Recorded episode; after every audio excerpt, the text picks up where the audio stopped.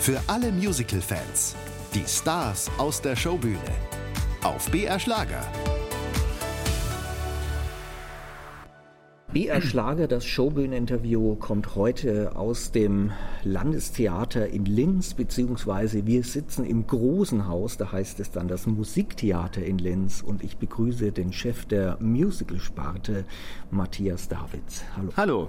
Herr Davids, School of Rock, eine Premiere von Andrew Lloyd Webber. Da kommen ganz, ganz viele Gedanken bei mir. Ich sage immer erstmal gewagte Sache. Fangen wir mal einfach an. Wie sind Sie auf das Stück aufmerksam geworden? Also einmal war die Überlegung, dass ich unbedingt ein Stück machen wollte, wo viele junge Menschen, eine große Rolle spielen. Also ich habe in den letzten Jahren mit Fanny und Alexander oder Hase mit den Bernsteinaugen, Wie im Himmel, immer Stücke gehabt, wo Kinder mitgespielt haben, wo Kinder auch richtig große Rollen gespielt haben. Und ich habe dann gedacht, okay, es gibt natürlich das junge Theater mit Jugendclub und was es da alles gibt, aber ein richtiger Big-Scale-Musical mit vielen Kindern, in dem Fall 14, die unglaublich viel können müssen. Dann auch noch doppelt besetzt, also 28, mit denen ich da jetzt zusammenkam. Das war ein großer Wunsch, weil das auch eine Art von Zukunftssicherung ist. Heißt, ich glaube, dass Theaterspielen unheimlich viel macht mit jungen Leuten und jungen Menschen, dass sich trauen, dass sich selbst entdecken, im Team arbeiten, diszipliniert sein tatsächlich, also pünktlich auf den Proben sein, all solche Geschichten. Und dann natürlich kommt dazu, dass die das sicherlich in die Schule tragen, in ihre Vereine tragen.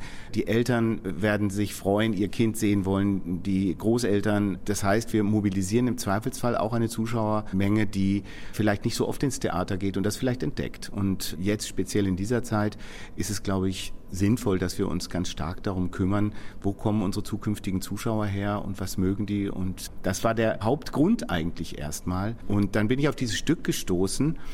Und ich glaube, warum das vielleicht nicht so häufig gemacht wird, ist, dass man natürlich in New York und in England, wo es extrem gut gelaufen ist und auf eine lange Zeit gelaufen ist, da findet man im Zweifelsfall natürlich die Kinder, die auch schon so viel können wie das, was man für dieses Stück braucht.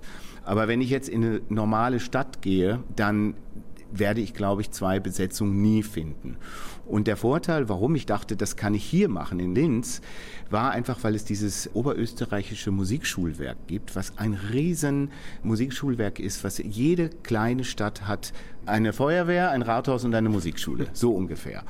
Und ich finde das ganz toll und es gibt unglaublich viele Talentwettbewerbe, es gibt unheimlich viele Kinder, die Instrumente spielen, die singen. Also musische Früherziehung ist extrem groß geschrieben.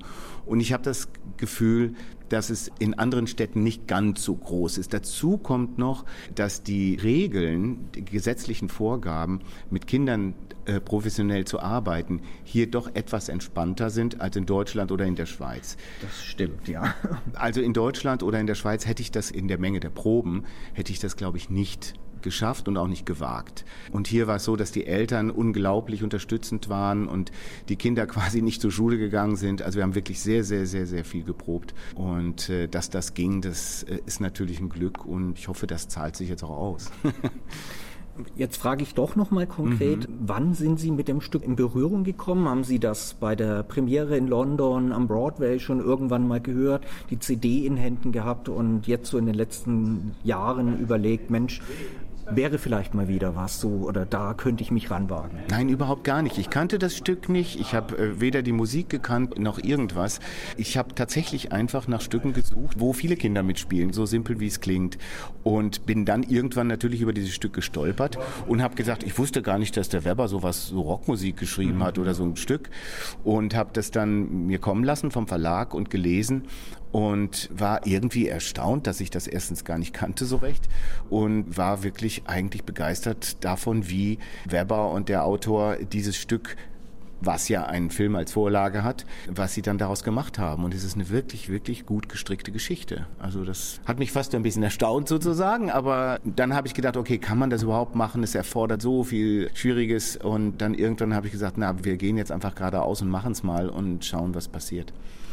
Was ist das Schwierige? Sind das Vorgaben, die dann von Webber kommen? Man hört ja immer, wenn irgendwo von ihm ein Stück gemacht wird, dass der schon seine Hände mit seinem Verlag da drauf hält, mit Vorgaben und allem Möglichen. Wie war das jetzt im Fall hier in Linz? Da gab es keine Vorgaben in der Form. Natürlich muss man das Buch im Zweifelsfalle so machen, wie es ist, und man muss das Konzept einreichen und solche Geschichten. Aber das war eigentlich weniger problematisch. Was nicht einfach ist bei dem Stück, ist das, was es von den Kindern verlangt.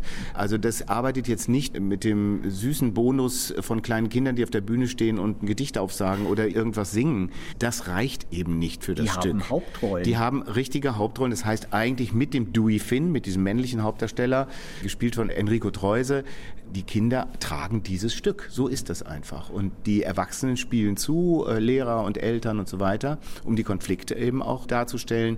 Aber die haben die Verantwortung. Und manche Kinder müssen sehr gut tanzen können, manche müssen sehr gut singen können, manche müssen Instrumente spielen. Also die spielen die Instrumente live auf der Bühne. Und es ist nicht mit Playback oder irgend sowas, sondern die spielen einfach live.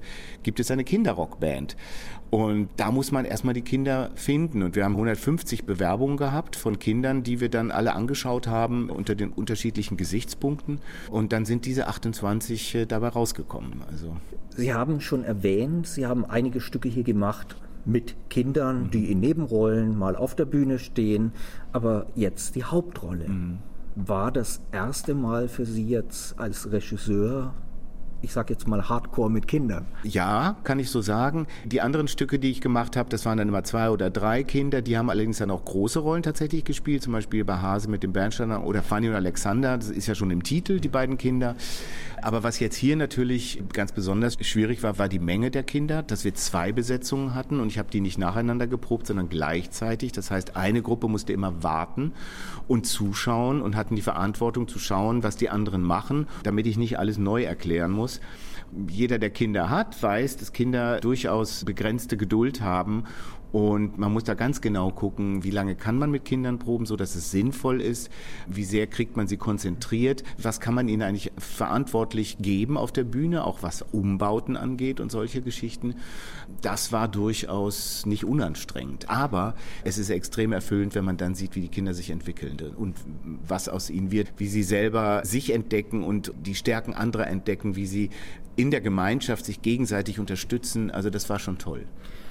Ihre Erzählung klingt für mich jetzt ein bisschen so, als ob quasi der Inhalt des Stückes schon vorweggenommen worden ist mit Ihnen als Lehrer. Ja, ist kein schlechter Vergleich. Also ich bin nicht vielleicht so ruppig gewesen, wie der Dewey Finn auf der Bühne ist, aber natürlich ist das ein bisschen so. Ich bin ein bisschen der Lehrer da und die Kinder sind mal müde und sitzen gähnend in der Ecke und da muss man sagen, du kannst auf der Bühne nicht einfach so rumgähnen. Erstens ist es sowieso unhöflich und zweitens ist das fast eine Beleidigung für mich, weil mein Regieführen vielleicht so langweilig ist oder so. Also da gibt es ganz viele Nuancen, auf die man da trifft und Schwierigkeiten, aber eben auch schöne Sachen und ja, das stimmt, das ist ein bisschen vielleicht wie das, was auf der Bühne gezeigt wird. Man ist Pädagoge, Regisseur in einem. Genau, und ein Regisseur ist im Zweifelsfall natürlich auch ein Pädagoge, weil er natürlich sich im Idealfall für seine Darsteller interessiert und auch für deren Befindlichkeiten. Das, glaube ich, ist sowieso Voraussetzung. Wie war das denn für Ihr Musical-Team? Die sind jetzt auch nicht gewohnt, unbedingt mit so vielen Kindern zu spielen.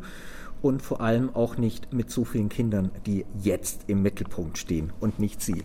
Genau, das weiß man natürlich, wenn man das Buch liest. Und natürlich wussten unsere Darsteller auch, was auf sie zukommt. Und es gibt ja immerhin 4 Rollen in dem Stück, die rausstechen, die natürlich von unserem Ensemble besetzt sind. Ich habe aber am Anfang der Probenzeit eben gesagt, es wäre toll, wenn jeder der erwachsenen Darsteller ein Kind quasi als Paten hat. Das heißt, dass die Kinder nicht alle zu mir laufen und irgendwelche Fragen stellen, die aus dem Nichts kommen, sondern vielleicht, dass sie eine Person haben, einen professionellen Darsteller, zu dem sie gehen können und vielleicht eine Frage stellen können oder der professionelle Darsteller sich auch ein bisschen verantwortlich fühlt für das Kind und sagt, guck mal, wenn das so und so ist, dann musst du das anders machen und sprich mal lauter und deutlicher, guck mal und üb mit dem Kind ein bisschen.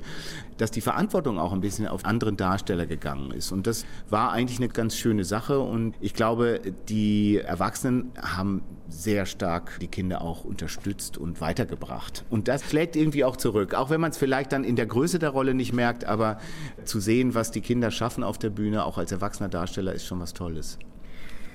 Gehen wir mal zu Ihrer Regie. Wie sind Sie an dieses Stück jetzt rangegangen? Also man hat ja immer bei Webber große Vorstellungen. Wir sind jetzt aber hier am Landestheater, wobei ich sagen muss, die Produktionen, die ich hier gesehen habe, waren absolut hochwertig. Wie ist so Ihre Regieführung jetzt bei School of Rock? Erstmal ereilte mich die Tatsache, dass das Konzept, was ich ursprünglich geplant habe, nicht ging, aus Sicherheitsgründen. Ich hatte für die Bühne was geplant, was da passiert mit Hubpodien und so weiter. Und dann hieß es auf einmal, nein, das können wir nicht machen, weil da sind Kinder beteiligt. Das heißt, ich musste tatsächlich mit dem Bühnenbildner zusammen, mit dem Andrew Edwards, mussten wir ein Konzept finden, was für Kinder ungefährlich war. Das heißt, Kinder dürfen nicht vor Abgründen stehen und so weiter, weil Kinder bis 16 sind nicht zurechnungsfähig. Das ist sozusagen die Aussage des Gesetzes prinzipiell. Das heißt, man muss damit rechnen, dass Kinder auf einmal irgendwo hinrennen oder irgendetwas tun, was sie dann gefährden könnte. Und das kann man nicht voraussagen. So, also damit war ich erstmal konfrontiert. Und dann haben wir eben ein anderes Konzept. Natürlich hat man immer eine Möglichkeit, was anderes zu finden. Wir haben dann ein anderes Konzept gemacht, was wir jetzt haben, was ungefährlich ist für die Kinder. Und wie das beim Musical so ist, man fängt natürlich an und schaut sich an, wie viele Spielräume, wie viele Spielorte gibt es. Und dann, wie im Musical üblich, muss man in 3 Sekunden von A nach B und dann nach C und zurück nach A und dann nach D. Das heißt, wir mussten eine Konstruktion erfinden, die uns schnelle Spielortwechsel bietet, die atmosphärisch auch passt. Und ich hatte zum Beispiel am Anfang mir eingebildet, man könnte das Ganze so ein bisschen wie ein Rockkonzert aussehen lassen. Dann habe ich mich immer weiter in dieses Buch da rein vertieft und fand auf einmal, na, das ging hinten und vorne nicht, weil der Gegensatz ist diese Schule, diese extrem teure Elite-Schule, die kann nicht aussehen wie ein Rockkonzert. Das heißt, man muss mit einer konservativen Optik arbeiten, die dann natürlich am Ende, wenn die dann wirklich das Rockkonzert machen, dann kann man das Rockkonzert reinbringen, auch visuell, was wir dann auch machen. Aber vorher eben nicht. Und das waren so Prozesse, durch die ich da durchgegangen bin. Und jetzt sind wir da, wo wir sind. Und ich glaube, das bietet beide Elemente. Also sowohl eine Eliteschule auf der Bühne, schnelle Wechsel in die Orte und dann am Schluss geht die Rakete los. Ich kenne das Musical jetzt noch nicht. Ich habe es nicht gesehen in London. Aber man ist ein Stück weit vom Film wieder beeinflusst. Wie hat der Sie beeinflusst oder sind Sie da sehr weit weg? Haben Sie denn lieber nicht angeschaut vorher oder doch? Ich habe den Film angeschaut, klar. Das ist aber tatsächlich in der Phase gewesen, wo ich überlegt habe, soll ich das Stück machen oder nicht, um es einfach kennenzulernen. Und fand den Film auch eben lustig und so. Und was ich festgestellt habe, das Einzige, was man tatsächlich, glaube ich, nicht umgehen kann, ist Jack Black. Diese Hauptfigur, dieser Comedian, der diesen Film unglaublich prägt. Und jeden, den ich gefragt habe, ob er oder sie den Film kennt, hat gesagt, ja, und das ist mit Jack Black und so und Jack Black ist so super. Und das heißt, mir war klar, dass ich zumindest einen Darsteller brauche, der in irgendeiner Form diese Jack Black-Figur nicht kopiert, das auf keinen Fall, weil es geht auch nicht, man ist eine andere Persönlichkeit und so, aber dass die Figur doch nah an dem liegt, was die Leute kennen. Dass das dann, ja, weil die Erwartungshaltung, so eine Figur zu sehen, ist gerade bei dem Stück so groß, dass es eigentlich unklug wäre, zu sagen, nein, da kommt so ein ganz kleiner Norweger oder irgend sowas mit blonden, langen Haaren und wir machen das ganz anders und so. Ich glaube, da wäre erstmal die Enttäuschung derer, die das anders erwarten oder eine andere Figur erwarten, wäre so groß, dass das niemandem dient. Ja? Das ist die einzige Sache, wo man ein bisschen schauen musste, okay, wir dürfen uns nicht zu weit von der Art und Weise entfernen. Dass natürlich, dass trotzdem keine Kopie wird, ist einfach der neuen Persönlichkeit geschuldet, die dann ganz andere Sachen macht. Der Enrico Treuse, der körperlich ganz anders reagiert auf Dinge. Ja. Der Darsteller ist jetzt neu bei Ihnen im Ensemble, ja, habe ich gelesen. Genau. Der ist jetzt, gibt jetzt quasi in unserem Ensemble jetzt sein Debüt. Genau. Man muss ja schon fast fragen, ob man das Stück ein bisschen auf ihn dann abgesprochen hat, von der Optik her, wie er ausschaut, dem Motto, oh, der kommt jetzt und das wäre dann ein Stück für ihn. Ja, sicher, ja. Ist so, ja, auf jeden Fall.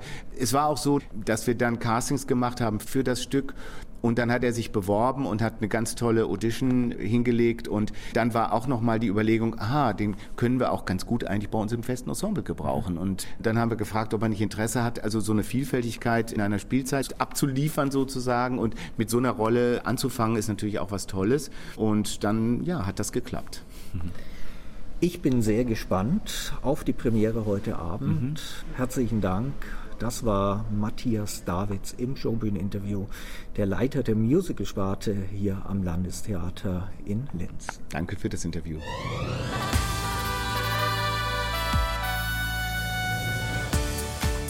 Die Showbühne. Jeden Sonntag von 20 bis 21 Uhr auf BR Schlager.